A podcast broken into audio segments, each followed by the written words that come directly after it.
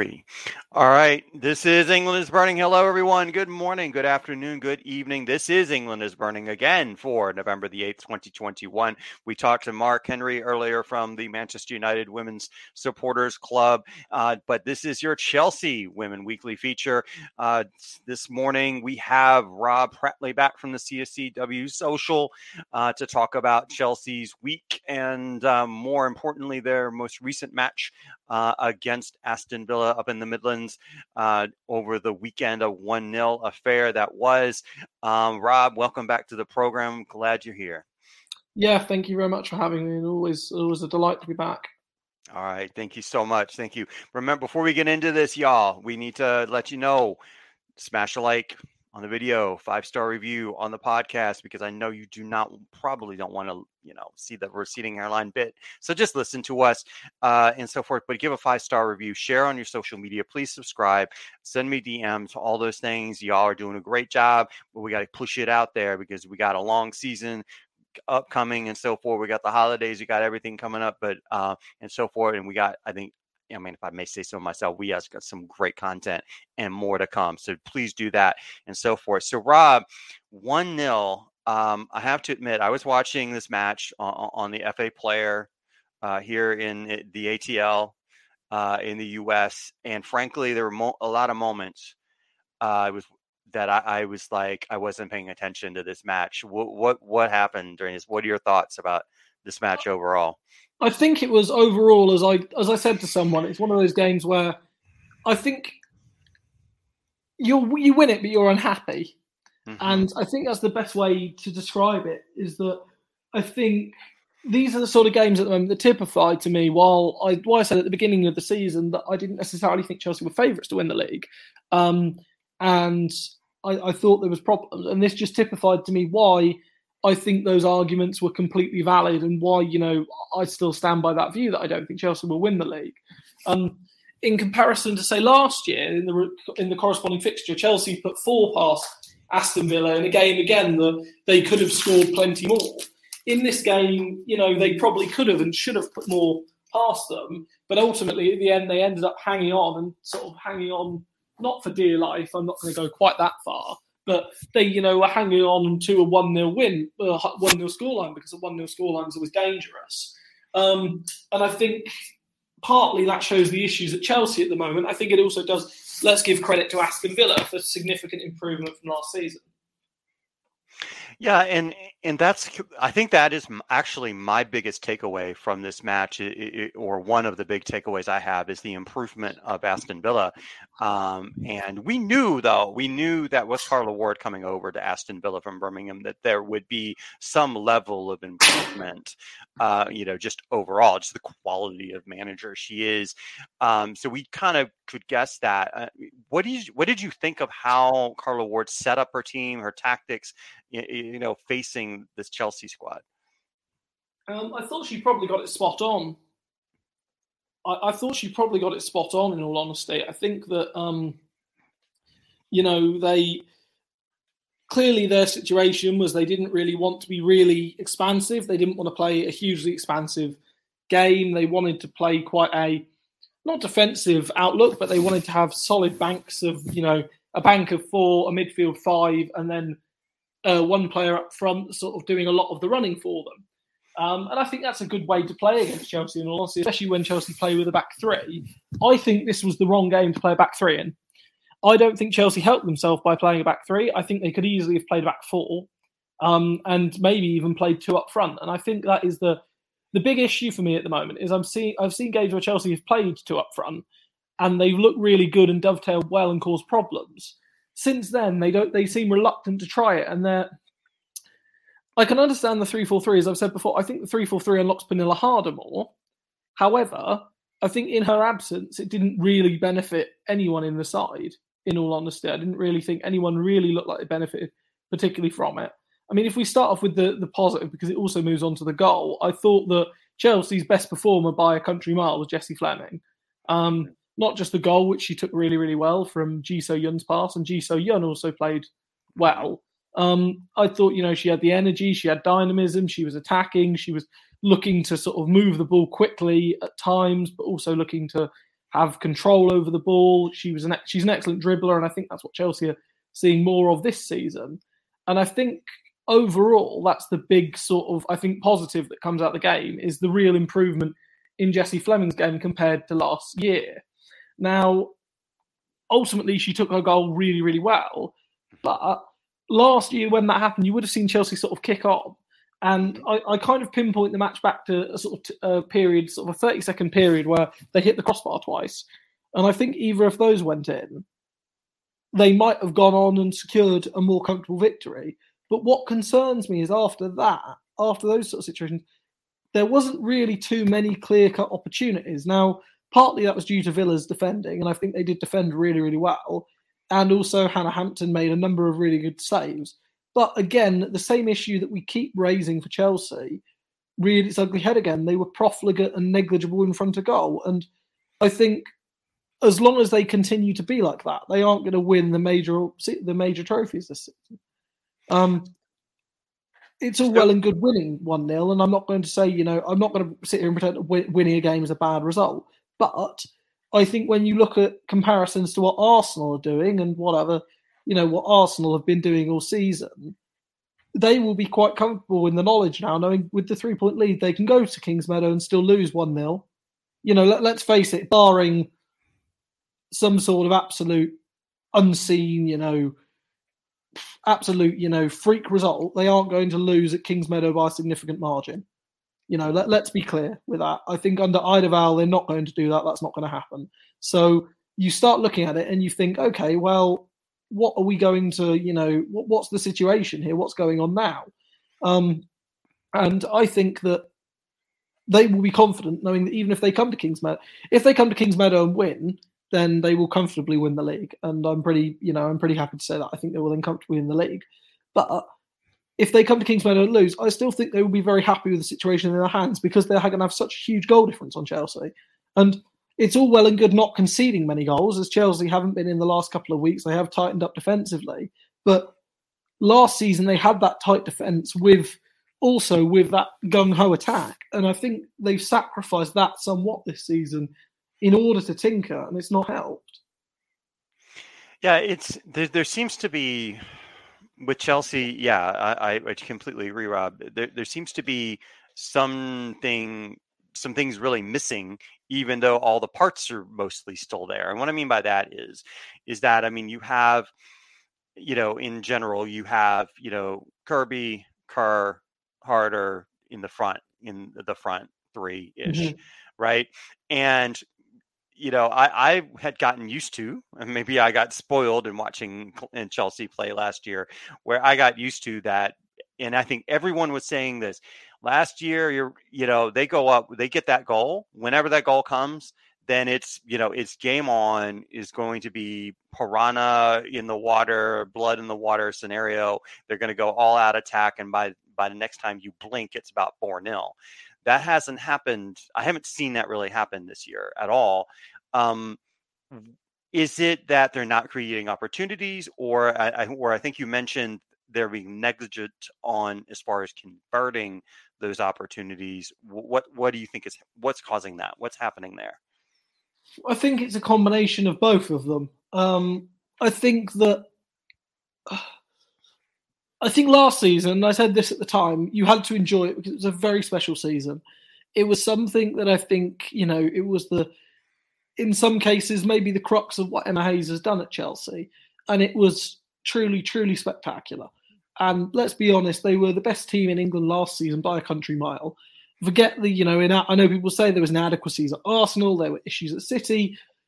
Chelsea were just superior to them, and I don't think that's a bad thing to say. In the same way, this season, I don't think it's it's bad to say that Arsenal have been superior so far, and I don't think that's you know I, I don't think you should be afraid to praise an opponent. I still go back to the Champions League final. I still think Chelsea are mentally still getting over the scars of that, and you saw this somewhat with Barcelona after their their final mm-hmm. against Lyon, where the next season they struggled a bit in the season and people questioned it. Mm-hmm. And then the year after, afterwards, they came back absolutely flying. And then the year after that, they won it. And I think Chelsea are going through that mental period where they're sort of mentally adjusting to the fact it happened. They're still, you know, processing the fact that that result did occur. And it's taking them time to process it because it was such a shocking result. But at the same time, I think mentally there is that you know that block, and they some of them are trying to block it out. And until they confront the fact that that happened, then you know they're going to struggle to move forward past it.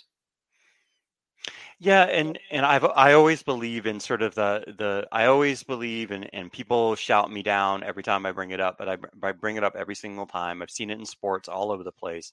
The team makes it all the way to the final of a of a title, whatever the sport. They make it all the way to final, and usually it's a is a situation where it's a one off game situation, but it happens when you have a uh, series and things like that. But they go and they get you know they lose however way they lose and then the, the next season there is like this sort of you know like a hangover effect that happens and i and i think we're seeing that with chelsea all over the place i think we're seeing it tactically I think we're seeing it with the players when uh, on their on the pitch in terms of.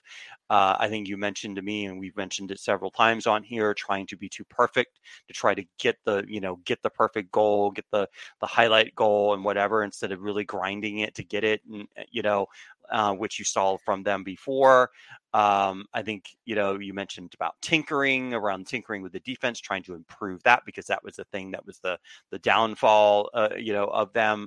And yeah, we've seen the improvement on the defense, but then uh, the after effect on that has been, you know, has that taken away from the offensive uh, firepower, um, you know, up front you know it, there's any number of different uh, different things.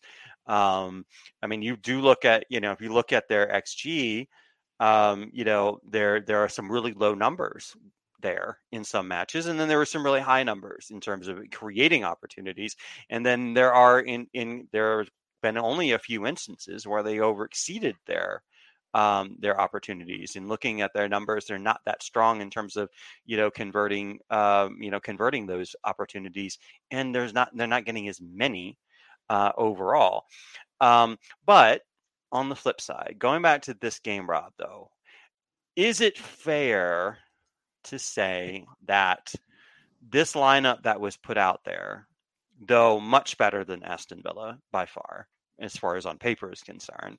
Not having, not starting Kirby, not starting Kerr, Harder being out with an injury, doesn't that play into a one nothing result?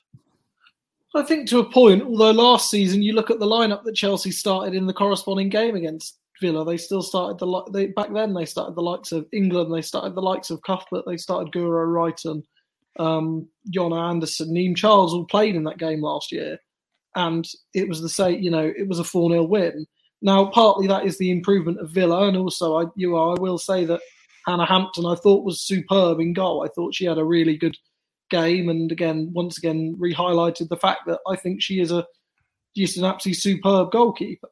But at the same time, I think it shouldn't be a bad thing to question uh, what Emma Hayes does, and I don't mean that in the sense of like, you know, questioning her as the manager. Yeah, I want to make it 100% clear that mm-hmm overtly, I still think Emma Hayes is the best manager in the league, and I still think you know that she is probably going to end up the best manager in the conversation for best manager of all time in WSL. Certainly going to be Chelsea Women's best manager. At the same time, I think it's important to acknowledge that you shouldn't just be saying that, you know, you shouldn't just be blindly going with it. And I think it's important to say that there have been problems this season. And you know those problems ultimately when you are in such a league that's a so tight and b you also demand perfection so much that if you're not reaching those levels then questions have to be asked.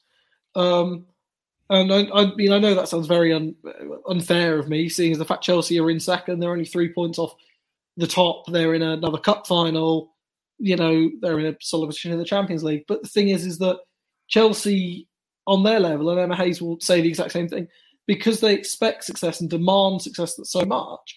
When they fall below that level, that's when you really notice it. Mm-hmm.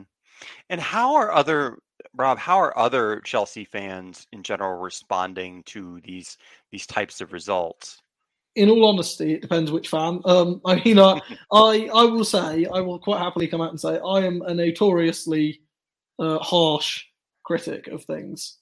And I, you know, I've been before told that I am extremely harsh, and I will make no qualms of being extremely harsh because I, I think, you know, if you want to be the best, you need to be striving to be better and better than anyone else. And that is one of my sort of few principles, both in life but also in football, is mm-hmm. that in order to really call yourself the best and believe you're the best, you need to prove it. Um, at the same time, I think there's a bit of a feeling like, you know, that Chelsea, like I said, started the season a bit later than Arsenal. They've had more injury issues. I mean, Arsenal have been very lucky so far in the fact they haven't had significant players out injured or haven't had to really rotate a lot. Um, have been able to, you know, where possible, name their best 11 in key games, um, which is something Chelsea weren't able to do against Arsenal at the very beginning of the season. Um, and, you know, partly that is just the luck of the draw of the scheduling. But I also think from a, you know, a logistics point of view, if the gap stays at three points, and as long as it stays at three points or thereabouts, I don't think Chelsea will necessarily be unhappy to watch it being like that because they will then know as you go through the season, the pressure gets more and more, and especially if they can win at Kings Meadow, because then suddenly that then you know puts an awful lot of pressure on them because they'll be level on points, it'll be goal difference, and then you know either side slipping up really could be a big difference. The other sort of you know um, wild card, I suppose, in all of this is how are the likes of Manchester United obviously have got to visit Kings Meadow, but I think I'm right in saying that Arsenal will still need to visit Leigh at some point, and hmm. will that point, you know, how will Mark Skinner handle another big game? Obviously, so far the two of them against Manchester against Chelsea, obviously they were drubbed, and against Manchester City, I think you would say it was a point that felt like a defeat. Obviously, at the weekend against Tottenham, um, similar situation where they played really well, should have been out of sight, and in the end were done by a sucker punch. You know, can they finally get that right? And then also, obviously, I think City from, you know, at some point, I, I keep saying it, and I, you know, I make no qualms of saying at some point Manchester City are going to improve. I, I don't believe that they're going to, you know, be wallowing down at the bottom all season. And as players start to come back to fitness, I mean, they play Chelsea next week, and it'll be really interesting to see how they do in that in comparison to the cup game, because obviously the cup game was a relatively not tame affair, but was a game that Chelsea got the lead and ended up winning it quite comfortably and sort of, you know, were able to have a procession towards the win.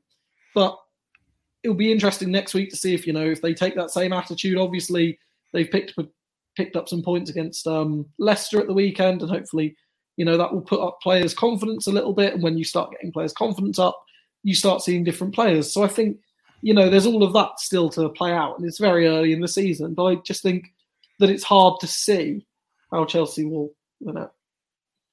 Yeah, um, and one of the things I've always that I admire about Chelsea is the fact that there is an expectation from the top down to be the best at everything.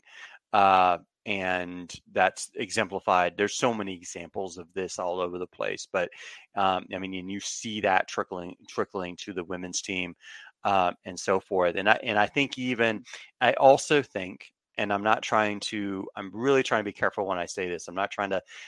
I'm not trying to. Uh, I, I I'm victim of this as well in so many different ways where you get used to a certain level of success. You get used to a certain level of where the the the squad is, the team is, the club is, and so forth in terms of winning and and getting trophies and how yeah. they win right? Then you get when that drops for even a small smattering uh, uh, drops. Uh, some fans, and I will include myself in this, will then come to the conclusion that things have dropped off and something is wrong, um, and we need to get back to where we were, and so forth. I, am I'm, I'm victim of that myself, where I'm like, mm-hmm. I expect things to be a certain way, and they're not, and so I'm I'm frustrated with that. But then sometimes fans, and again, I'm trying to be gentle here when I say this, y'all, it, you know, it, don't may not look at it in context. Yeah. In context is this is that Arsenal is much better well, maybe not much better, but they're better than they were last year by far. The competition overall in the league is significantly better overall. Um, you know, in terms, I mean, Aston Villa has improved, Tottenham has improved.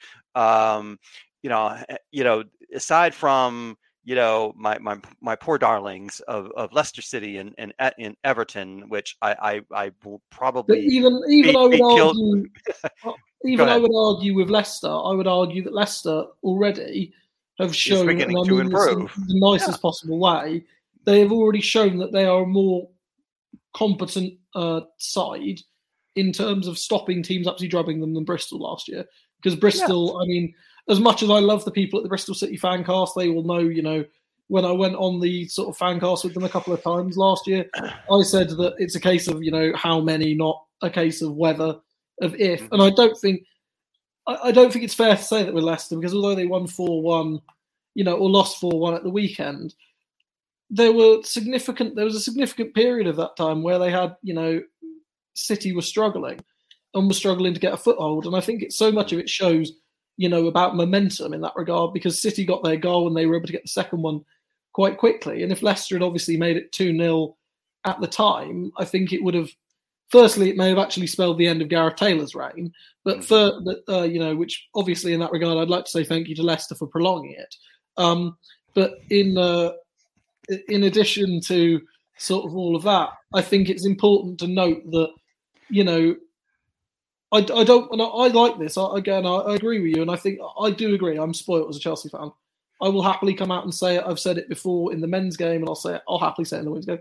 Like, but I'm pleased to see this season Chelsea struggling, and I'm pleased to actually have things to criticise about because it's time. It's times like these where I think people at times have had a bit of a blinkered view of WSL, and I think WSL is a really good league. However, I am reticent and reluctant when people say it's the best league in the world. Um, I think hmm. in terms of the Premier League, for example, if we compare it to that, I think you can quite fairly make that claim because of the number of quality top sides in it. In hmm. WSL's case, there are a couple of really good sides, but ultimately the facts do show that there hasn't been a English winner of the UWCL for a long time, and domestically the same teams have won it, although there hasn't really been a sustained spell of dominance. So it isn't as if you can say that there's been a huge, you know, one side standing out above the rest, like a Lyon or like Barcelona. And I think ultimately that's a good thing because that makes it more watchable. And this, at the, the Aston Villa result, in a way, it did show me that actually it's good to see Chelsea not getting it all their own way this time because I think if they were doing that, that would be boring, especially for the TV deal. And I think that's what people people don't want to just sit and watch drubbings. I mean, okay, you might like it as a you do enjoy it as a fan of the team, you don't enjoy it as a fan of the other team, but from a neutral perspective, you don't want to turn a game on and watch a you know a no contest at all. Yeah, and and yeah, that does um that does cause issues is, is if you you know turn into a game uh, and here in the states, you tune in the game at 7:30 in the morning or at 9:30 or or whenever the game is in the morning. You don't really want to see a 7-1 drubbing. It gets it, gets kind of stale um, after a while, unless you just happen to be a fan of the team that scored the seven. Uh, so we're talking about neutrals here. But in terms of looking at the league, no, I don't think the WSL is the be- is the best league in the in women's football. Um, but I do think it has improved, and and I do think that in you know its trajectory is well but there are obviously some significant stumbling blocks which we will get to on another show. Um so yeah. so th- there's one of those things and let me well, let me put a flag though in the tv thing um also but if i look at you look at the teams in the wsl uh leicester is okay to put it gently no offense to bristol city but leicester city is better than Bristol City is uh, or was last season. Uh, the only teams, in my opinion, that did not have not really improved ob- objectively would be probably Birmingham and Manchester United, and maybe though mm, I haven't seen Reading as much uh, as I probably should. All the other teams, um, and in terms of outside of outside of Chelsea, have improved. Um, I think the comp- and we've talked about this. The competition is tougher. It's just tougher, and so we we knew weeks ago. We knew Rob. We talked about this um, that, and I'm not going against you, Rob, at all. don't no, don't no. take me wrong. But we talked about this. We said we would not be seeing as many of the six one drubbings as we saw last season. We just wouldn't see it. However, I do really agree with you around the issue of Arsenal is basically putting three or four past everybody. I mean, they're just putting three or four past people. Um, and their goal differential is at plus 21 in the league. Um, they're steamrolling people, not in the six ones that we were seeing, but they're just they're putting four past people regularly. Um, So that's kind of scary, um, you know, to look at. I think if Chelsea ends up winning the league, I think it will. I think it will probably end up being more of an accomplishment than it was last season. Yeah, oh, I'd, I'd say if Chelsea, mm. if Chelsea win the league this season, it will surpass even if the fact they might, you know, could technically make last season a treble and reach the Champions League final. This season, it will be more of an achievement to win it because there is, I think, this season Arsenal, in terms of being a well drilled, I, I wouldn't necessarily say, and Arsenal fans will get annoyed at me for this. I wouldn't necessarily say they're an attractive team to watch. Um, I think they are. They remind me in a way of uh, and Josh will hate me for making this comparison. Jose Mourinho's Chelsea during his second era, in that everything is designed and is so calculated to get goals, and there isn't really room for okay, there is room, you know, for one or two players to be show some flair. I'm not going to pretend Beth Mead hasn't, you know, shown that, and that would be churlish for me to pretend that. Um, mm-hmm. But so much of it is calculated, and it's a case that they get you know a number of goals in a game, and then they will just stop, and they will get you mm-hmm. know two or three or something, and they won't try and kick on. They won't you know try and be flamboyant. They will just hold it out, and they will just see it out. And if they get chances on the break, that's completely fine. Now, before I want to pre- uh, sort of preface this by saying, I think that you know that's not that's a completely legitimate tactic. I also think it's worth noting that um, you know, it's a very successful tactic. As I said, I saw mm-hmm. Jose win the league with mm-hmm. Chelsea with it in that year, and people, you know, criticised and scorned it. What I will say, and it will be interesting to see if this does happen in this case as well, is that after a certain result in that season, when Chelsea lost 5 3 to Tottenham, and that was their first sort of, I think it was their first loss of the season, that changed, the mentality changed, and a lot of it went to being 1 0 and sort of 2 0. And it will be really interesting to see if Jonas Eidevall does take that approach. If you, Arsenal do drop points somewhere, if he takes quite a pragmatic approach, because I get the feeling he is quite a pragmatic manager um, and would rather win a game 1 0 than win it 4 3. And I don't think that's a bad thing either. Mm-hmm. Um, but I think that is the sort of manager I get the idea that he might be. Mm-hmm. And we, you know and so far we haven't had that test there for them to see if that that hypothesis plays itself out. But he seems to be yeah i mean he does seem to be uh, pragmatic. And i think at the end of the day most managers are to a degree. No i agree i, agree. I want to make it clear i want to just preface it because i'm sure i'll get arsenal fans you know, to listen to it. I can already hear the pitchforks baying and you know the, the abusive accounts the abusive tweets being typed on my twitter being pragmatic is not a bad thing in football. No, and, it's not. Um, it isn't. You know, in many ways, it's one of the best compliments you can get because mm-hmm. being pragmatic about things is often the best way to resolve things and to get the desired outcome. Right. Um, mm-hmm. And I think that is, you know, an important thing to remember is that people have got a view that pragmatic and I detest the phrase negative football. I'll come out and say it. I think it's a stupid phrase because ultimately, if your team plays what you describe as negative football, the opposition may not like it, and other fans might complain about it and scorn it. But if you win a title, I can guarantee that all those fans, you know, all your fans will be celebrating it just as much. And opposition yes. fans might get annoyed about it, but then again, they'll get annoyed if you play scintillating football and win it comfortably anyway, because that's the whole point of rivalry. Yes, let me be clear, everybody. I, I, I mean, talk about something that that that, that uh, talk about something that that um, that drives me a little bit nuts with with many fans out there, regardless of your team and so forth, um, who complain because uh, who go who, who will then complain that about the negative football their manager is running but meanwhile you're on your way to winning winning multiple trophies with that same strategy and you're like and you're not happy that your team is winning. Isn't this the point? Um, but um is, is sort of the thing. I mean that and and in, in I think that's where I've kind of changed as a fan of football because now I understand. When I first started watching football, and, and, and, it was during that sort of Jose Mourinho first run at Chelsea when I really was getting into it. I, you know, it was driving me nuts um, on so many different levels, and I was. Don't worry, you weren't alone in that. Uh, uh, pretty much driving and, every single manager, and in, every single like, manager in the league nuts and I was like, oh my god, this is ins- this is insane. But the thing of it is, can you say that it didn't work at least temporarily? uh, for for a time, it seemed to work. Um, and so people now, I, People obsess over the great innovators in football, and this is one of my other phrases I hate: is innovation in football. Football is a very simple game. There are 22 people on the pitch, and at the end of the day, the referee ruins it. But um, going for the uh, sort of that, going that should be the WSL motto for the season. Uh, yes, I agree. I mean, I feel like that's that's something we can talk about in in a subsequent episode. But I think it's important to note that you know all of these phrases and these tactics are things you know. I keep hearing people talk about low blocks and high blocks this season.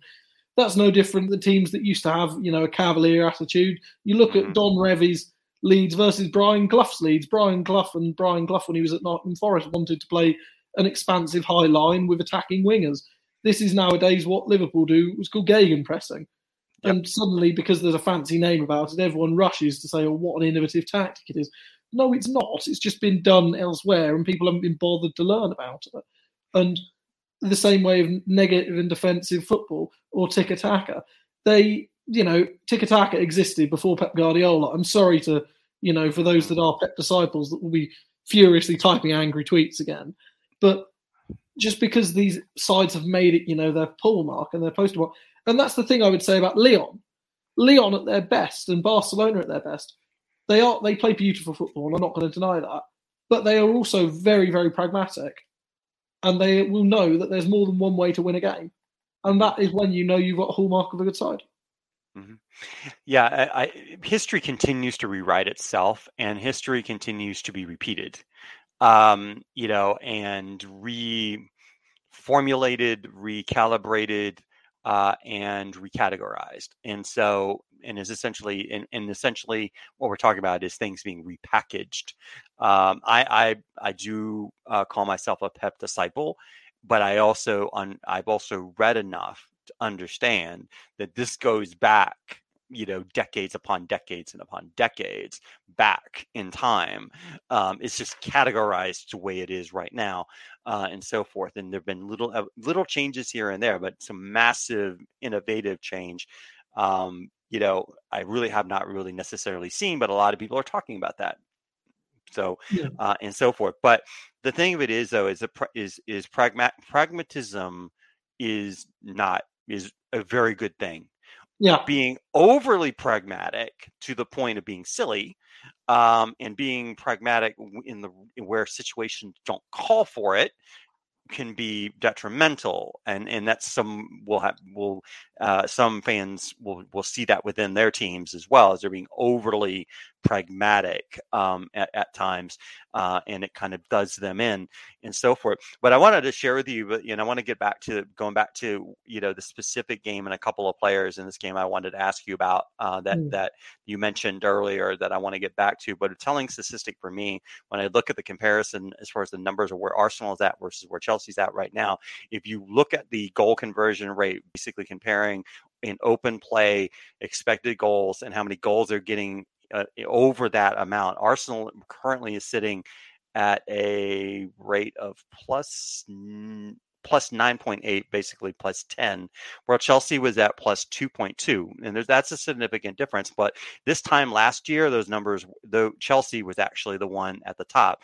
Uh, they had some crazy number of being able to convert those opportunities in open play. Um, you know they were the best in the league at it last season and, and right now that but the thing it is is chelsea is actually third in the league in that category. Guess who's in second? Brighton Brighton is second in in converting opportunities. Now they don't have as many of them though. Uh, on the defensive end, um, on the defensive side, in terms of stopping teams from converting their expected goals, um, and that would be what? Hold on. All right, let me get the right number up. Okay. Um, you know uh, the Arsenal is third best in the league, and Chelsea is in the middle of the pack in that category. So there's where the you know from that just using that stat alone, those are the you know those are the differences um, and so forth. But going back to this game, um, it is. I mean, it's really you know it's really good to be able to you know, as you said earlier, to be able to talk about and and and analyze and critique and so forth a team and where they are. And it's just, you know, at this point, Chelsea is not where we would expect them to be. Um, probably they aren't where they they themselves expect them to be. You know, mm. if, if, I'm if I'm correct. No, I agree, um, I agree, and I don't think that's a. I don't. As I said earlier, I don't think it's a bad thing to say that and to be question right. to question. And so, you know, um, you know, and that's why we have, and that's what the season's a long season, and a lot can change, and a lot can transpire, and and I think there's, you know, there's are these there are tweaks that are being made. Some of those tweaks are good, and some of those tweaks are bad, and sometimes you have to wait a while. Um, but I want to be in, but I think going back to what I said earlier, context is important, and I think context is is that teams have gotten better. The league mm-hmm. has gotten better, um, and do I still think that Chelsea's the best team on paper? Yes, I do. Um, but you got to play those matches on the on the field. You got to play those matches, mm. and, and, we're going to see how this all plays out. City is not as bad um, as they are right now. They won't be, and you you're right about that. I don't, and I don't think Arsenal will continue to be as good. I, I you know, so it all kind of it may all come out in the wash, and that's what makes this whole thing so intriguing um, moving forward. Um, I, will say, I will my final point, I suppose, will be it would be very interesting in terms of Arsenal play City in the new year, because City by that point I think will have most of their players back, and City historically, certainly in the last few years, have done very very well against Arsenal, and even when Arsenal have had players fully have their full fitness and City have missed one or two players, City have been able to go and do numbers on them very easily, mm-hmm. um, and I think it will be really interesting to see if City, perhaps in that, or even if Arsenal in that game, do take something of an approach of we will try and win it by you know a goal to nil or something. Mm-hmm. For the psychological right. aspect of beating of beating a mm-hmm. team that they traditionally haven't normally done as well against, and I think that's also what you saw in Eidevall against Chelsea, in that mm-hmm. they played a lot of the game on the counter attack and sort of played, you know, they, they did sacrifice possession. I think that's their only time this season where they've not had the majority of the possession.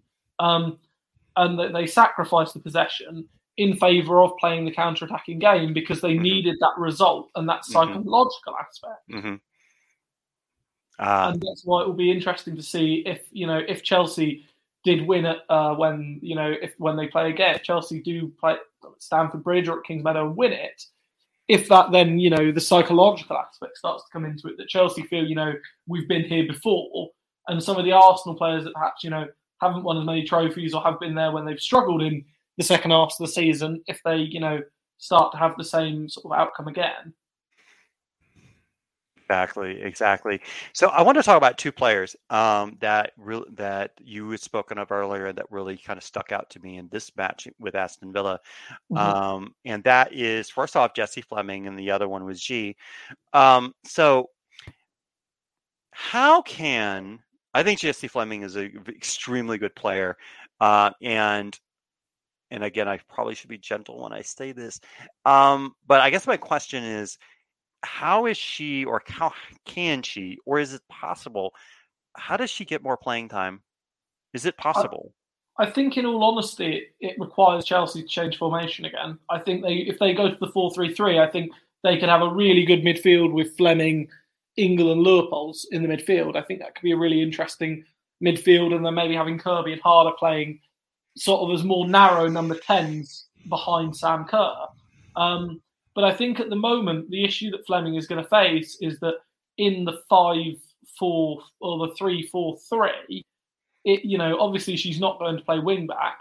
And then there's just two central midfield spots. Well, as I said before, I think Sophie Ingle always, always takes one of those up. She's mm-hmm. unlikely to play in the front three because of Harder, Kirby, and Kerr.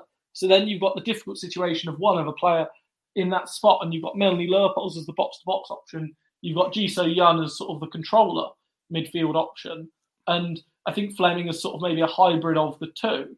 And I think that's where, and that's even, you know, not counting the fact that you could put Erin Cuthbert in central midfield too, and she's been in good form as well. Um, so I think it's worth, you know, I think it's worth be really interesting to see actually in the longer term what Emma does plan to do with her. Because as I said at the beginning of the season, I think Chelsea's big things this season are unlock Pernille Harder and Jessie Fleming, and now they seem to have done that. I think it's now there's no excuse to not be kicking on. Mm-hmm. Yeah, I mean, I, I, look at Jessie Fleming's numbers and I see that she she has only played 211 minutes in the league so far, um, and has started twice. Okay, uh, and she's played every game in the league, uh, but she's got only 211 minutes. And and but when she is on the pitch, though, she's very she's very productive. Mm. Uh, uh, and you know, you know, it's um, and I just find it, you know, is I wonder, and I think you're right. I um, in terms of the formation because given the formation that changes things and she could she has a different place um, you know, and um, but I just see her as a as a really fantastic player that that um, you know I think would you know has shown you know in her performances that she deserves more playing time. Uh, but yeah, this is just i Chelsea is just such a deep, deep, deep team that it, it, you really have to be like completely stand out in order to get regular playing time. And and, and along those same lines too, um, you know, I think about Bethany England as well. Um, you know, she produces pretty much every time out too, um, and so forth. But I, I see, I understand, I think more from about her not getting as much playing time versus Jessie Fleming. But yeah, uh, your thoughts on that? Yeah, no, I would agree. I think that, I think the issue Beth England faces is ultimately Sam Kerr has so much credit in the bank now as the striker, and the link up with Fran Kirby. I mean, even if Kerr wasn't scoring the goals, just the link up alone with Fran Kirby makes it immensely valuable to play her. So then you've got that situation. I also think that Chelsea, because they play a more fluid system now, I think at times Beth England, you know, doesn't fit that as well as some other players. And I think that's partly, you know, an issue again of do Chelsea need to be in many ways, do they need to be a bit more pragmatic? Mm-hmm. Yeah. Um, yeah, that's a very very good point. And um, so the in so I want to go to Ji now. When Ji is one of my favorite players um, because I just really like the energy that she has and and the control that she has, and I think that you know in in a lot of different situations she does very well. Uh, I do have one little fault in her game though, um, but you know in the game against Aston Villa, she certainly was con- you know it did a lot of the movement of you know uh, of the offense.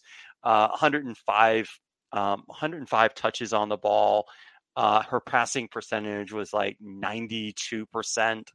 Um, you know, in the match, if I'm correct, yeah. Mm. Um, which was you know outstanding number from that position. Yeah, 91.5. You know, on 94 pass attempts. Um, you know, so that that's really significant. You know, 11 progressive passes in the game. That's second on the team to Millie Bright uh, in this match. Um, I, she does have a tendency to to try for these weird long ball shots. Um, and sometimes they work. Um, but that's my only fault for her. Um, but I really enjoy watching her play. What are your thoughts on Ji and her game? I think Ji is an excellent player. I think again, Ji perhaps is one of those players that because she's starting now to come towards the end of her career, I think in some ways Emma is a bit more reluctant to use her in certain games where they teams sort of can work her out and put quite a physical midfielder on her. Mm-hmm. Um, because when you're quite a physical player, sort of playing up against her, she often does struggle. And I think Arsenal did this really effectively at the beginning of the season. Um, I will say, I think, you know, that she is a really, really good player, and there's still definitely a place for her in the squad. Although I will say at the moment, I think on purely on sort of form basis, it's hard to argue why she should be playing perhaps ahead of certain other players, um, include like Jessie Fleming. However, I think there's also the aspect of the credit in the bank of that she's been there for so long and obviously had a lot in the experience, which is something that Chelsea do lack in sort of um, in that midfield with in terms of time at the club because I think Ingles been there for a while, but other than that, you've got Fleming who's obviously new, Leupolz who's only been there a year, and I think it's that aspect of you know been there, gone, done that sort of aspect that is keeping Ji sort of in the team as much. Mm-hmm. It'll be really interesting to see if going forward, if Emma Hayes does start to integrate Fleming more and more, and if that does lead to Ji's minutes reducing. Because mm-hmm. I think Aston Villa was the first time we've seen the two of them playing together, and they did dovetail quite well. But a lot of the time, Fleming would like to be in the positions that Ji occupies. Mm-hmm. And um, and I, I, just thought of a third player that I want to ask real briefly. Aniek Nouwen, how how do you feel like her game is evolving as a new transfer coming in? She played, you know, she started in center back position in that back three. Uh, not her first start, but what are your thoughts about her? I think she's doing well. I felt I, I, was a bit surprised to see her come off. I was told apparently it was due to sort of precautionary, due to having a knock. But mm-hmm. I like Nguyen. She looks like the sort of player that is only going to get better and is already starting to adapt a little bit more and more. And obviously, I think it's fair to say the Dutch league is a different prospect to WSL, but right. she's already starting to you know adapt more and more. And I think it was going to be a case; it was going to be a bit of a slow adaptation. But she really does look like a player who could add quite a lot to Chelsea, and I think she does critically um, really like playing in the back three. So I think that's helpful. I would like to see her get a shot at some point, maybe playing alongside Magda Eriksson in a back four um, just to see how she does because I think she'd benefit with her aerial ability. I think that covers the fact that Magda Eriksson herself isn't the best in the air, um, and sort of normally it's Millie Bright who covers that, but I think you could have Nouwen covering it as well. Very good. Thank you so much for that. For that, because I, I was always been intrigued by her game so far, um, and I think I feel like she's done done pretty well under the circum under the circumstances with everything. But let's let's jump into the future. Tomorrow, uh, and we're recording this on a Monday. Uh, tomorrow, uh, the, the run of games, the interesting run of games when you're in the middle of a group stage where you play the same team two times in a row, and this time it's Servette. Servette away tomorrow, and then followed by away in the league with Manchester City on Sunday. Rob, how do you think Emma's going to approach these these next two matches with uh, Servette and then followed by City over the weekend? I wouldn't be shocked if against City she does something similar to what she did in the cup game against them. Um, maybe with one or two sort of alterations, but I wouldn't be shocked if it was that sort of lineup, that sort of style of performance, and trying to cause that sort of damage again. In terms of Servette, I really honestly don't know. I think it's a good chance to experiment. I'd like to see Lauren James get a chance and see her sort of show what she can do. I also think it's important to sort of um, try and get you know, obviously get a positive result, but also get a few goals because I think that's something that Chelsea mm-hmm. have lacked in recent games, and they need. You know, it'd be good to get a few goals on the score sheet, get a few players' confidence and morale up going into you know the the two legs against Servette because after that you then got two difficult games home to Juventus and away at Wolfsburg, which are a lot harder games. And obviously, I think I'm right in saying if Chelsea pick up six points from the games against Servette, depending on what happens elsewhere, they can qualify. And mm-hmm you know, obviously, once you qualify, that takes a big burden off your shoulder.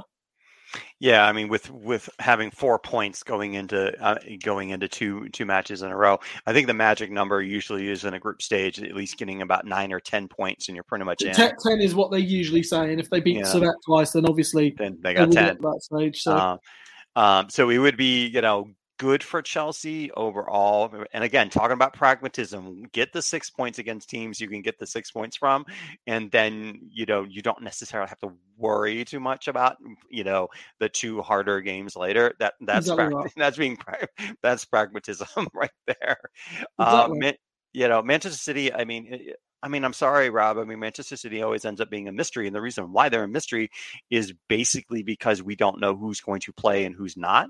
Yeah. Um, and so the the game kind of poses a different challenge depending on who's playing. And and you know, I think um and we don't really know because City is not all that good, and frankly, the press coverage of them is not all that you know, you know, compelling. Uh, we don't really know who's going to come back and win. Um, so that makes it a mystery. Um, you know, if certain players are back, it's going to be a tougher match. If certain players are not back, it's going to be kind of the same as that cup match. Um, so it, it's hard to say.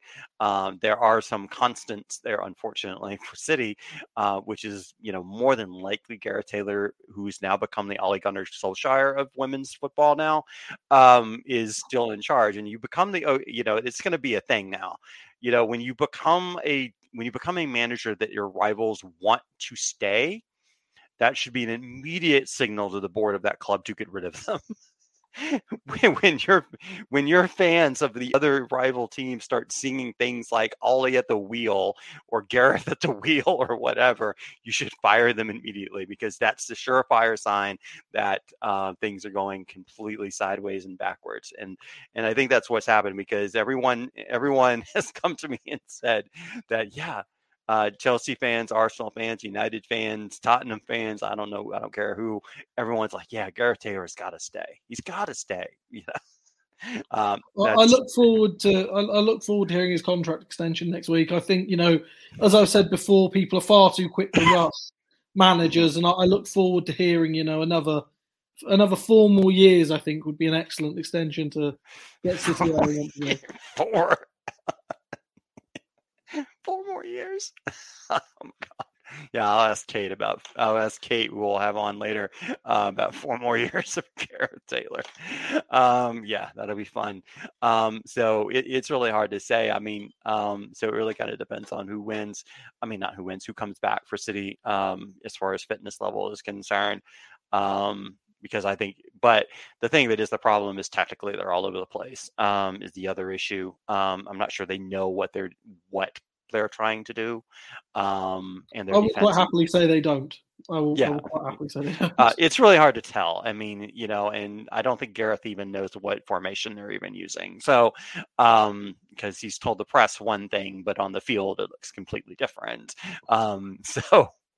Um, that's basically, you know, a, a mess right there. So, um, you know, and I, I think I should put a poll on on Twitter: who gets sacked first because it looks like it's going to be a really good race.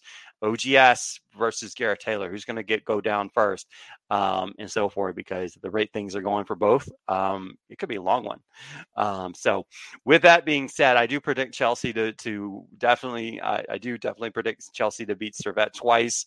Um, but as far as this week, tomorrow, yes, I do expect them to win, and I do expect them to win away at Manchester City. May not be as easy as um, may not be as easy as that cup match was concerned, but um, just from a neutral perspective, I hope it's a more compelling match um, overall, um, and so forth. So, um, last thing though, I want to want to mention uh, how bad is the FA player?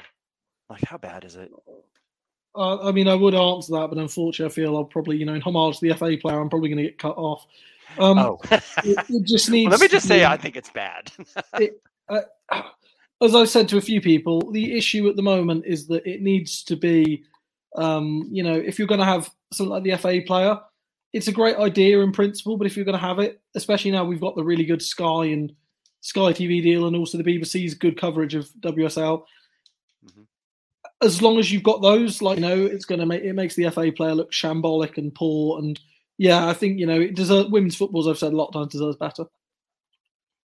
Do you think with the new TV contract, the, the overall broadcasting and, and commentary and coverage is better from a quality standpoint? Um, I think that's a really interesting question, and I think it's probably worth putting to the viewers again for another poll for another special episode because I think it would genuinely be worth discussing um, what the TV deal brings in both in the short term and the long term. In that regard, I will say that uh, not just because she follows me on Twitter and we're good friends, that I think Sam Miller is doing a fantastic job um, when she is covering games. I also think that it's really good to see them getting pundits in that are players that have significant WSL experience because previously mm-hmm.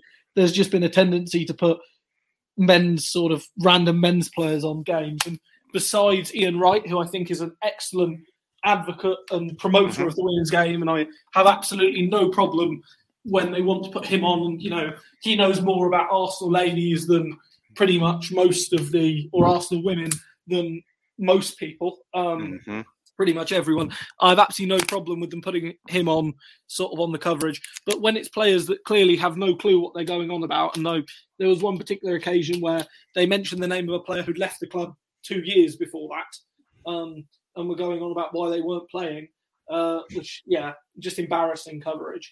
And I would much rather see people on there who have the experience, have been there and done that, even if it is in the earlier eras of WSL, um, than players who are just on there because you know it's a it's a famous name or someone who you know has been there because oh they've got an achievement or a link with the men's team.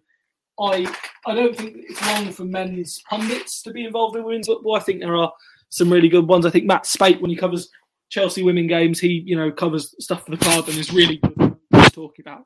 But I think there is generally an issue where they just sort of at times feel like they can fob fans off by putting any random sort of names in there. Yeah, and that's kind of what it's what it feels like from time to time. And and uh, you know, I know when I turn a game on and I hear certain people and I see their names, I'm like, okay, all right, I'm gonna be this is gonna be cool. And then uh, when I see other names or I hear their voice, more so I hear their voice, uh, then I'm like, oh, this could be really dicey. This could be sketchy really fast. Um, so you know, it's it's it's uneven. Let's just say that. Um, and you know though I, I, do not believe in any sort of competition i have no competition for this podcast i i want everyone to be involved in covering the wsl and so forth so i when i say this um, I, i'm such an admirer of the the Stadio podcast, um, both Ian Wright and the uh, the main one, um, you know, two or three shows a week, and they do really, you know, they do cover along with the, you know, with the men's game significantly, but they do provide, a, a you know, along with that, um, some really good uh, WCL commentary and discussion uh, and so forth, particularly as you mentioned, Ian Wright being his connection with Arsenal as a former player mm-hmm. uh, and so forth. I, you know, I really, I if I if I look to heroes in the podcast game, that's who I'm turning to, um, and and just how they you know how they present it. And so if I can reach that level as far as quality is concerned, and and quantity for that matter, um, then I would be you know uh, I would be very very happy. Um, so um, they're they are my heroes in this game, I would say. Uh, so shout out to them. But Rob, I've taken up a lot of your time, man. Uh, I really appreciate everything. Yeah, no, always a pleasure as always. And uh, we look forward to um, you know seeing these two games next week and seeing how things go. We'll talk to you next week. All right, my man. Yeah, I'll see you later. All right, everyone, smash a like, please. Uh, also, subscribe, social media shares. Um, bear in mind receding hairline issue so you can go to the podcast and listen to that but also over there give a five star review. We do uh, we are working on on one big program in the background hopefully later this week about the referee stuff. We have listened to you fans out there. We will do it. Uh, we're just trying to get the scheduling lined up and so forth. And uh, rob just just before i drop i lose you here yeah you, the the tv stuff that's another one uh, so maybe we'll we, maybe fans out there, what do you you want us to talk about the TV coverage? If you do, we will talk about it uh, because also, we are we are a fan channel. I will also say that for Chelsea fans that are listening, I am working on a Chelsea project in the background and getting stuff together for it. Um, that's very exciting. Again, I have given very little away about it so far, but I'm mm-hmm. working on getting it all together. But it should be good. So look forward to that. And one of the things, yeah, and and yeah that this is the type of stuff that we're you know that we're going for is just sort of expanding what we do and how we do it. And and i i'm a big fan of history big fan of history and football uh, so i am very much looking forward to a lot of discussions about you know getting more in depth into these teams getting more in depth into these clubs and the history of their of things uh, and so forth is one really big thing. So um you know and i, I want to do that type of stuff with it with everybody kind of a deeper dive into clubs uh, and so forth so uh, so not only deeper dives in the league, but deeper dives in, into um, into things. Um, I love reading about that type of stuff, and I love hearing about it. So um, a lot of stuff in the background. So very very happy, very very pleased. And and Rob, I'm I'm very proud to have you as a as a contributor. I'm very proud to be working with the CFCW Social. I know you all have been great uh, advocates for us and so forth. So thank you very much, Rob. I really appreciate you. Yeah, no, it was a pleasure. All right, thank you so much. And that'll be it for now. We will have Kate on with the Manchester City Women's Supporters Club uh, coming up later on this evening. We'll put that, record that. We'll put that out there probably tomorrow. Take care, everybody. Uh, have a good Monday or whatever day you're listening to this. Take care, everyone.